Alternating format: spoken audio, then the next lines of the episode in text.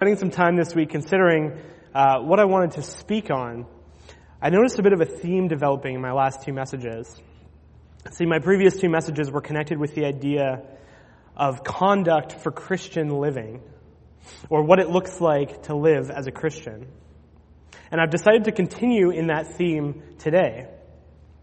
My first summer message was about our relationship with God's Word, right? How James reminded us that as Christians, it's our job to not only read the Bible, but to live it out in action. Hear it, do it. Then a few weeks ago, we looked at our relationship primarily with those outside the church. Through the words of Peter, we asked the question, what would it look like if we as Christians lived our lives in such a way that those around us were pointed to Jesus? Well, today we're going to go back into 1 Peter, and we're looking more so today at our relationships with those inside the church?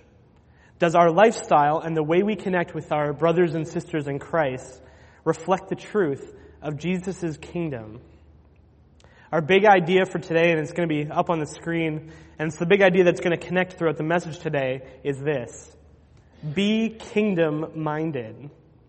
Now what being kingdom minded is and what that means is really just living with the kingdom of God in mind, letting it affect our actions, living as though Jesus is victorious. We'll be looking at how this connects to our private lives, how it connects to our public lives, that tricky spot where our public and our private intersect, and also how it connects to our church life.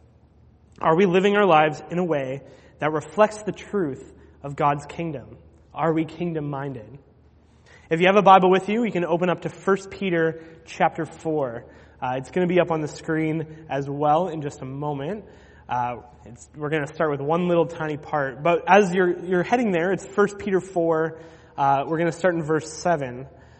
Um, as I've said in the past couple messages, and I'm going to say it again today, once again, this passage is directed to Christians. This one perhaps more so than the others because this is about how Christians interact with other Christians.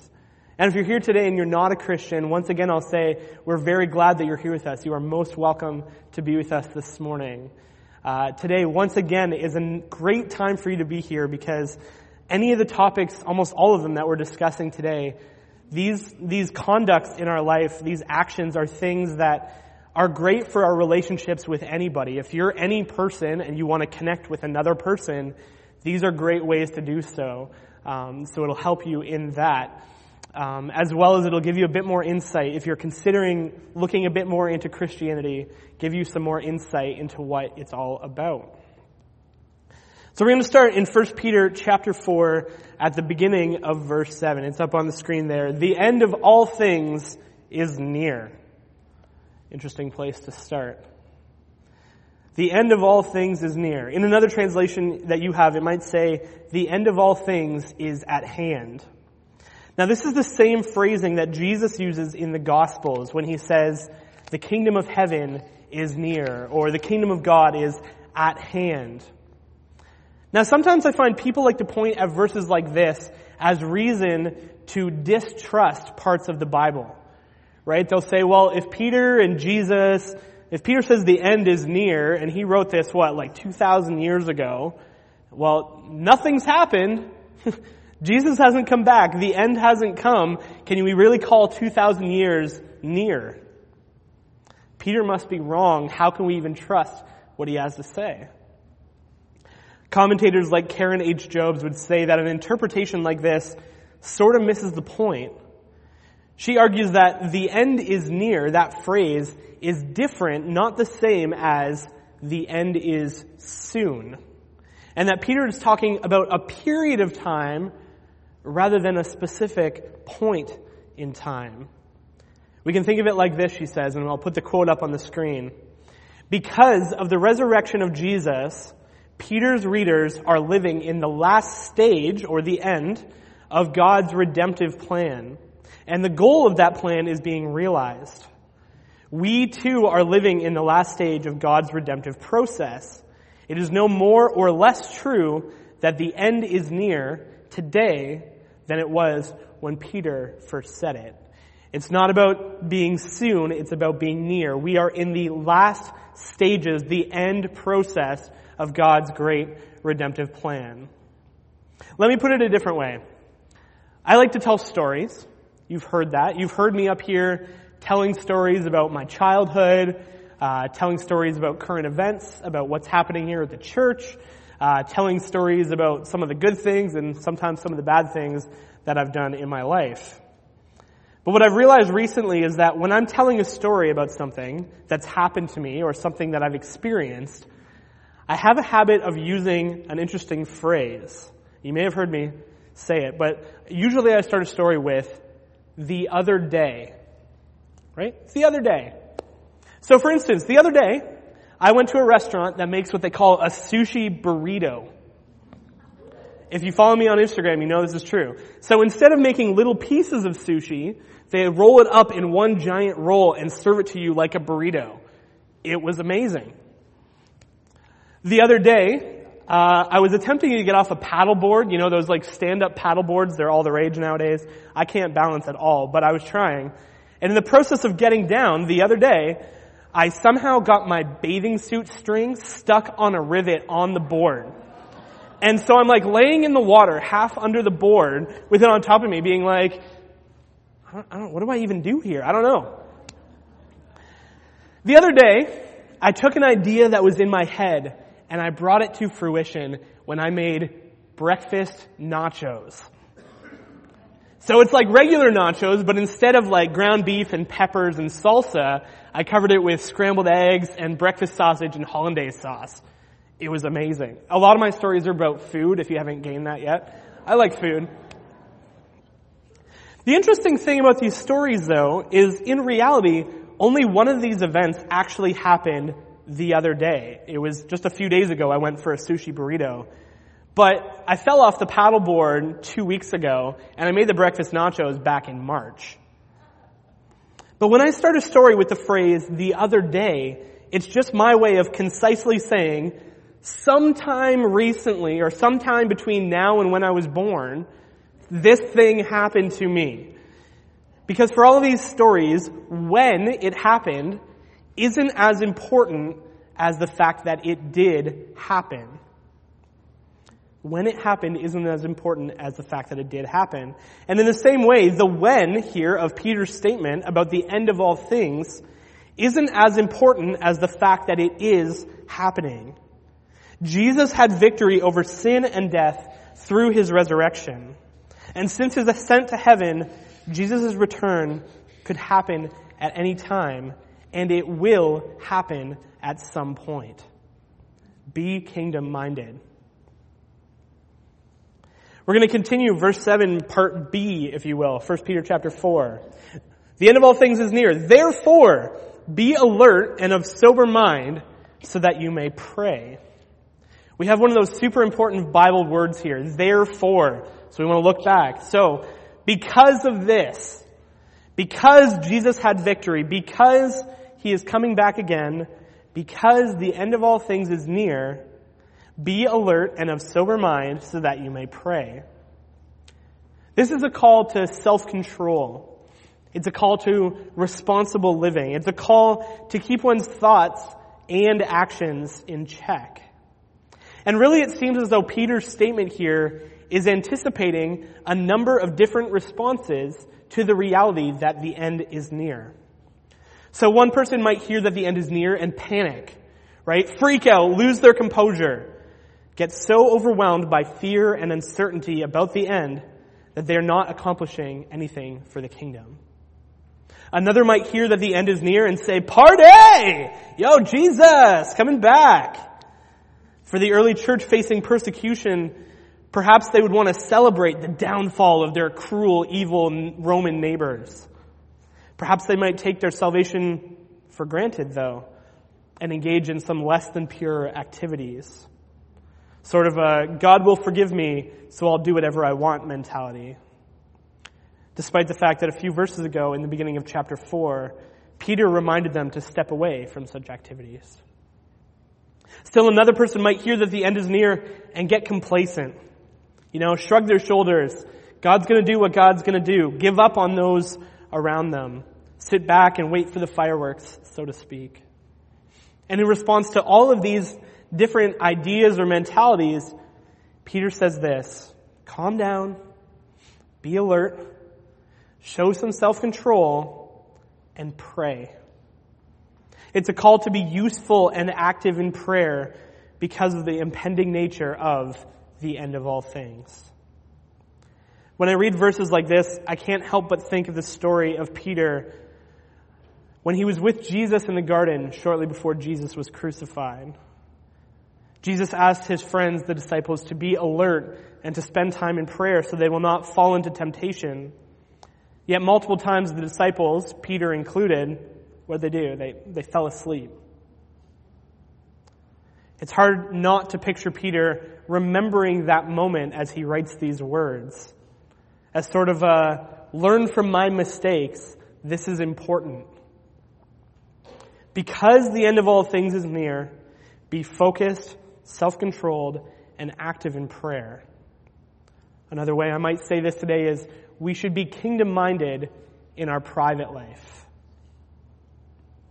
Let's continue. Verse 8, 1 Peter 4. Above all, love each other deeply, because love covers, covers over a multitude of sins.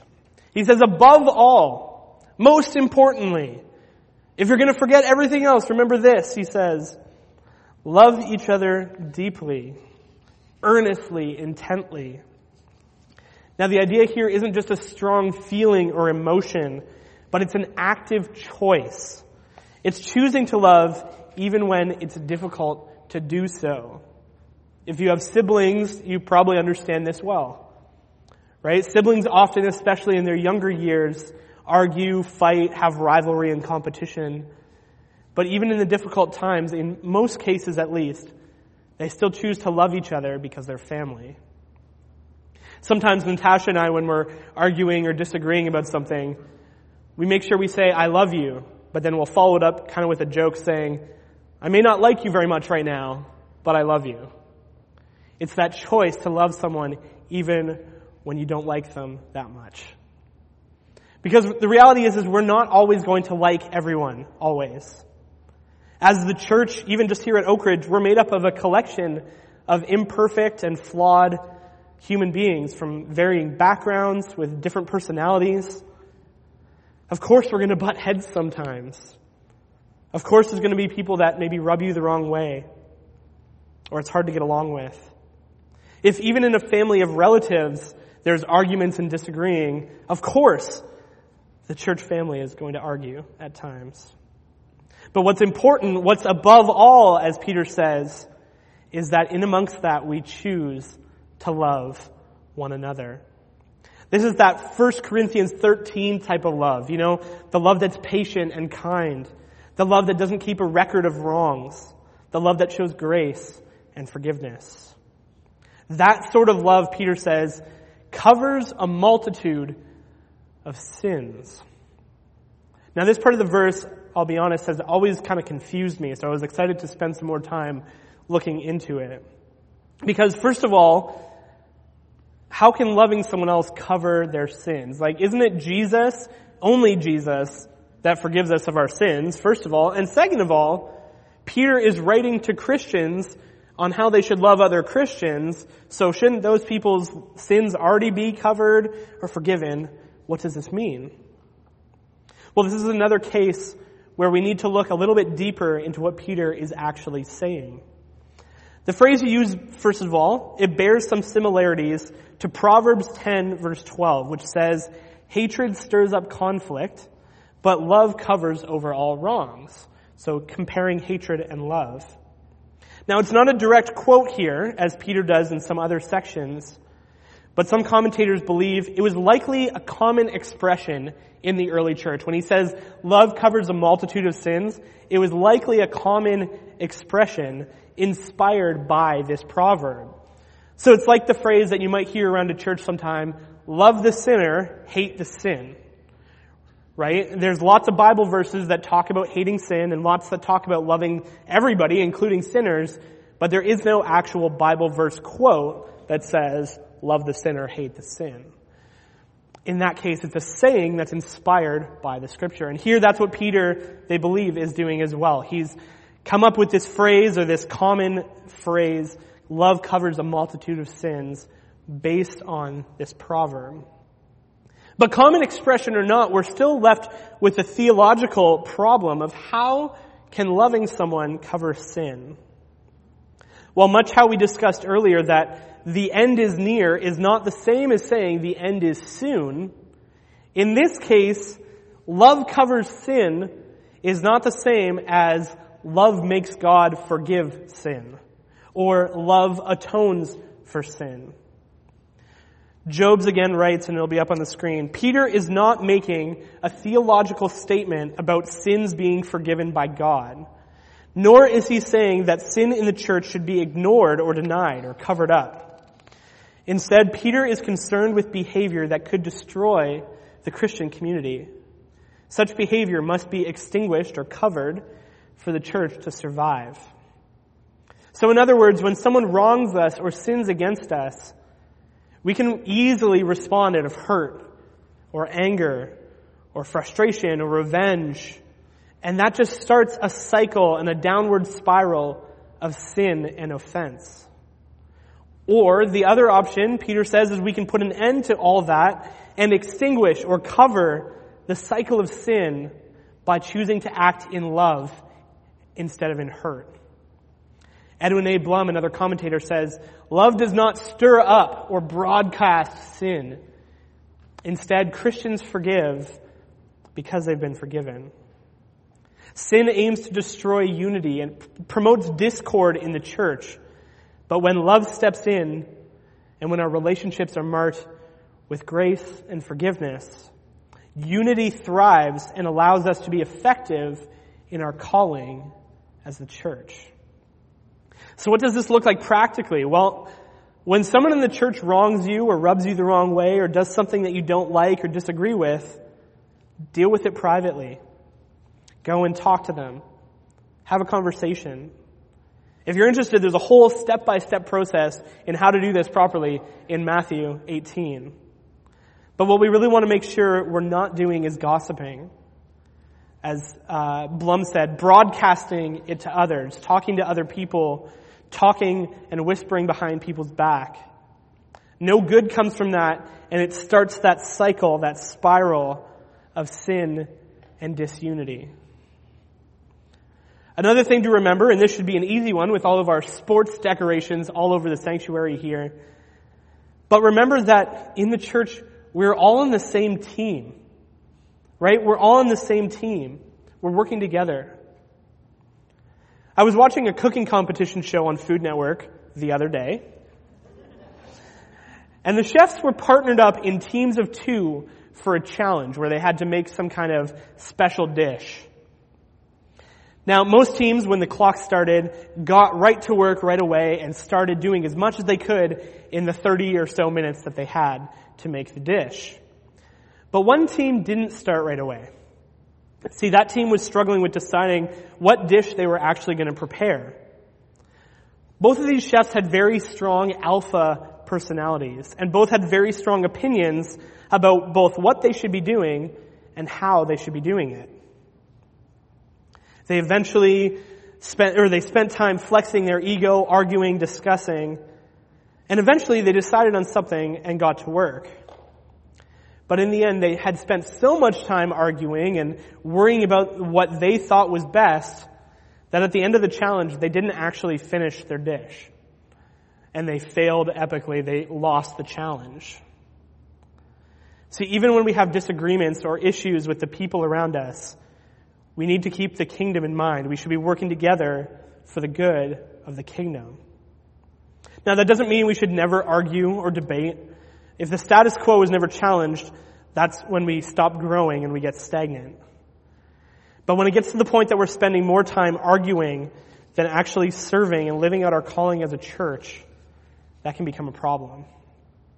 And that doesn't just go for us here at Oak Ridge, but together with the bigger church in general, right? We're all on the same team. Even though we won't always agree with how other churches do things, how other denominations do things, and Friends, they're not going to always agree with us on how we do things either. We've all been tasked with the responsibility of being Jesus' hands and feet here on earth, of going and making disciples, of sharing Jesus' love. Now, just to be clear before we move on, this is not an excuse to bulldoze over someone else. So I don't want to be hearing stories of people getting accosted in the back hallways after the church like, Andrew says we need to stop arguing, so you need to stop arguing and just do what I say. Right? I don't want to hear stories about that. This is a call to a position of humility. It's a position of love and grace. All for the sake of unity and serving the kingdom of God. We should be kingdom minded in our private life, or our public life. We're going to continue into 1 Peter 4 9. Pardon me. Offer hospitality to one another without grumbling. Now, hospitality was something that was incredibly important for the early church. Well, for one, churches weren't popping up in massive buildings on every street corner in every little village. In most cases, the early church actually gathered in homes or houses, which meant that people had to be willing to open up their homes for the church to even exist. Often people had to travel, perhaps from a couple towns over, to get to church. Sometimes it was maybe far enough that they wouldn't want to do the trip there and back in the same day. While at the time, inns weren't known for having a very safe reputation, so a lot of times these traveling churchgoers would be looking to stay overnight in the homes of someone else from their church. Hospitality was very important. And Peter says here, he mentioned show hospitality, he says specifically, without grumbling. And that suggests that a negative view towards hospitality is actually an expected response. He knows that when you tell people to be hospitable, naturally there can be grumbling, he says. Hosting outside guests wasn't easy. It never is. It can be a lot of work. It adds to your cost. They're invading your space. And if you were one of the lucky people that has a big home, I mean, you kind of have no choice but to open up your home for the church to gather in. And opening it up as a place to gather would have brought huge risk of not just ostracization from your neighbors, but when the persecution started, I mean, nothing paints a bigger target on your back like, hey, like, let's invite all of the Christians over to my house while people are going out and killing Christians. Nothing paints a bigger target. Hospitality was not an easy task, but it was a necessary one. To put it more into our context, no, you don't need to have guests overnight at your home or open up your house for worship for our church to survive. But on a very practical level, hospitality can create a warm, loving, welcoming atmosphere. It can help foster unity and connectedness. And it's a way we can demonstrate even just a little bit of Jesus' sacrificial love as we're willing to kind of put ourselves out there to welcome someone else. Hospitality can do a lot of things that we should want to do as followers of Jesus.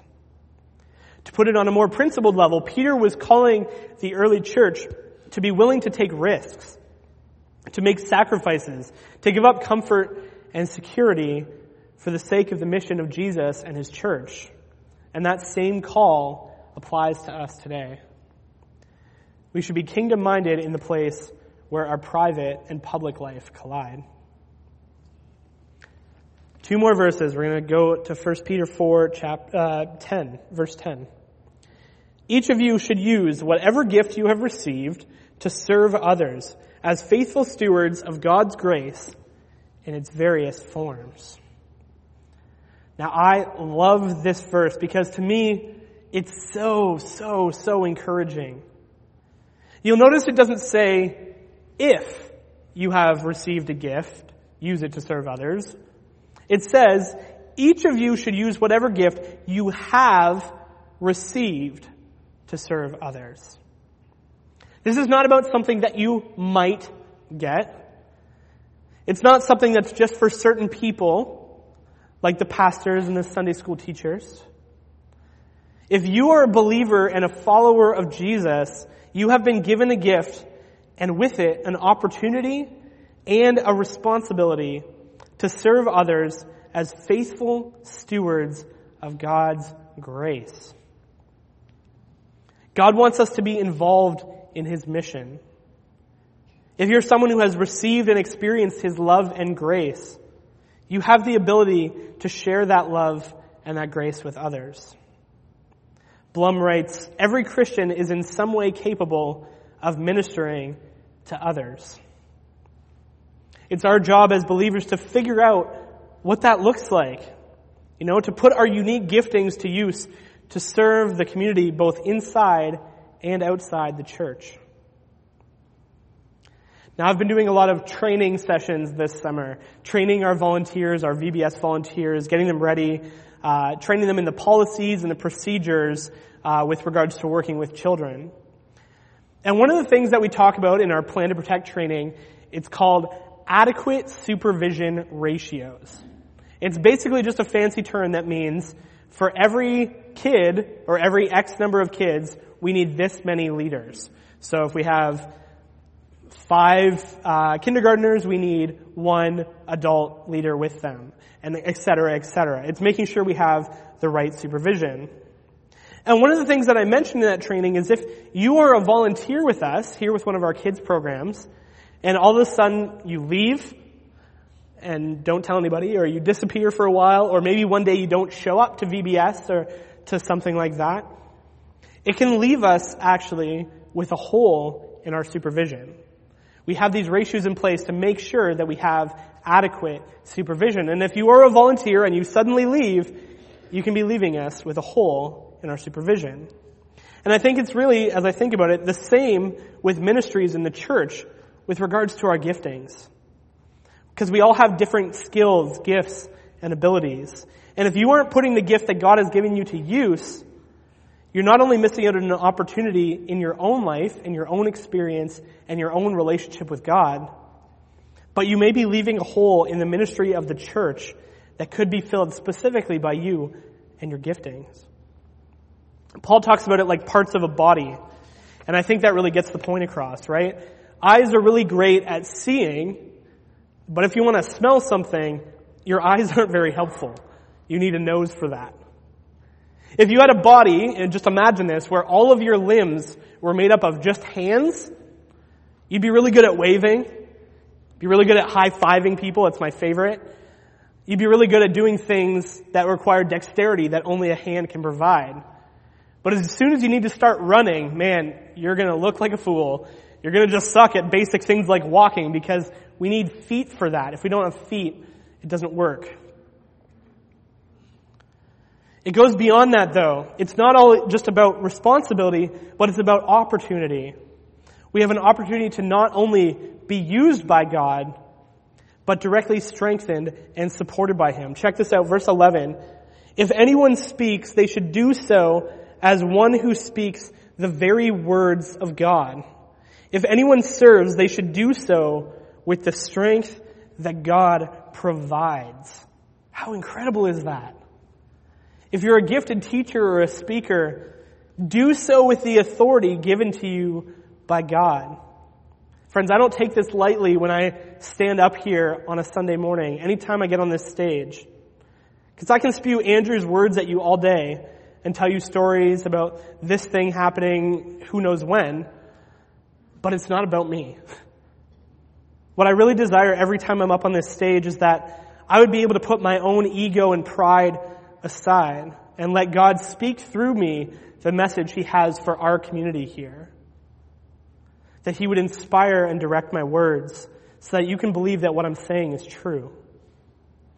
That He would encourage and uplift, but also challenge and convict you in the same way that He encourages and convicts me every time I have to spend time diving into these texts.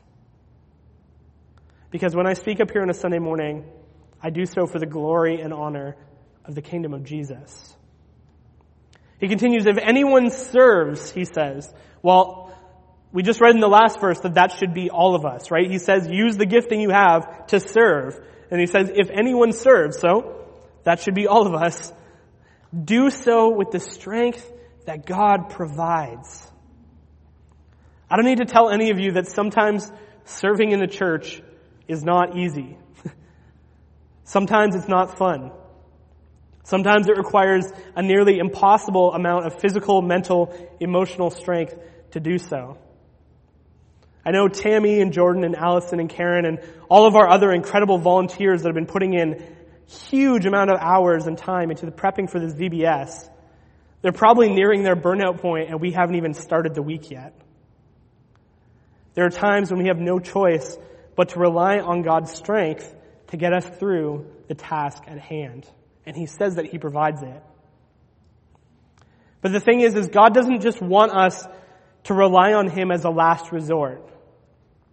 God wants us to use the strength that he offers to serve his church, to serve his kingdom. God wants us to use the strength that he offers to serve his church and his kingdom. We should be kingdom minded in our church life. Friends, God is working in our church. I believe that. He's at work here. God is working in our neighborhood, in our city, in our province, even amongst everything else that's going on. God is at work. And He wants us to come alongside Him and be a part of the work that He is doing. But we gotta remember, above all else, it is His mission. We do this for the sake of Christ. Our VBS team doesn't spend hours and hours and hours of their summer preparing for this week because they just love making stage decorations or painting windows or staring at spreadsheets for hours on end. Karen, I don't know how you do it. Making sure every single kid that's registered has all the details, all the waivers, gets in the right group with the right kids and, oh, I want to be with my friend and, oh, they're in a different age group doing all of that stuff. They don't do it because they love doing that kind of work, but because they love Jesus and want to share that love with the kids that are going to be streaming through those doors tomorrow. Our Food for Life team, I get to see them every Wednesday. They don't spend every single Wednesday afternoon at the church because they just love carrying and unloading boxes of food and throwing out the rotten stuff that gets everywhere and gets all goopy on your hands when you're trying to break down the boxes. They don't come here every Wednesday afternoon because they love bagging produce and trying to communicate with people who often speak very little English. But it's because they love Jesus and they want to share that love with those in need in our community.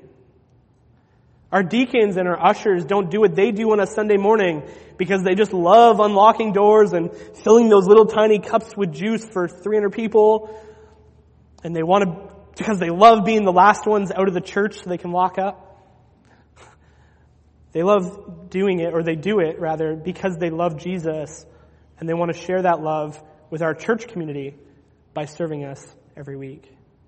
And I know there's so many more ministries, our nursery and our ESL ministries and our message before the message and our women's ministry and on and on and on. Friends, we don't do it because we just love working hard and we love doing all these things and working with people and clashing with people. We do it because we love Jesus and He's calling us to serve in our church. Peter ends this section by saying this. If anyone serves, they should do so with the strength that God provides, so that in all things God may be praised through Jesus Christ. To him be the glory and the power forever and ever. Amen. So that in all things God may be praised through Jesus Christ. We do what we do as Christians so that God will be praised. We serve the local church and love those around us so that God will be praised. We seek to be kingdom minded in our private and our public and church life and everything in between so that God will be praised. God's kingdom is at hand. The end of all things is near. What better time than now to serve Him in our church, our community, our relationships, in all we say and do, so that He will be praised. Let's pray. Father, once again, I'm challenged by your text this morning, by your word challenged by the idea that, God, sometimes I grumble when it comes to serving. Sometimes I complain. Sometimes I make it about me. But God, everything that we do here as a church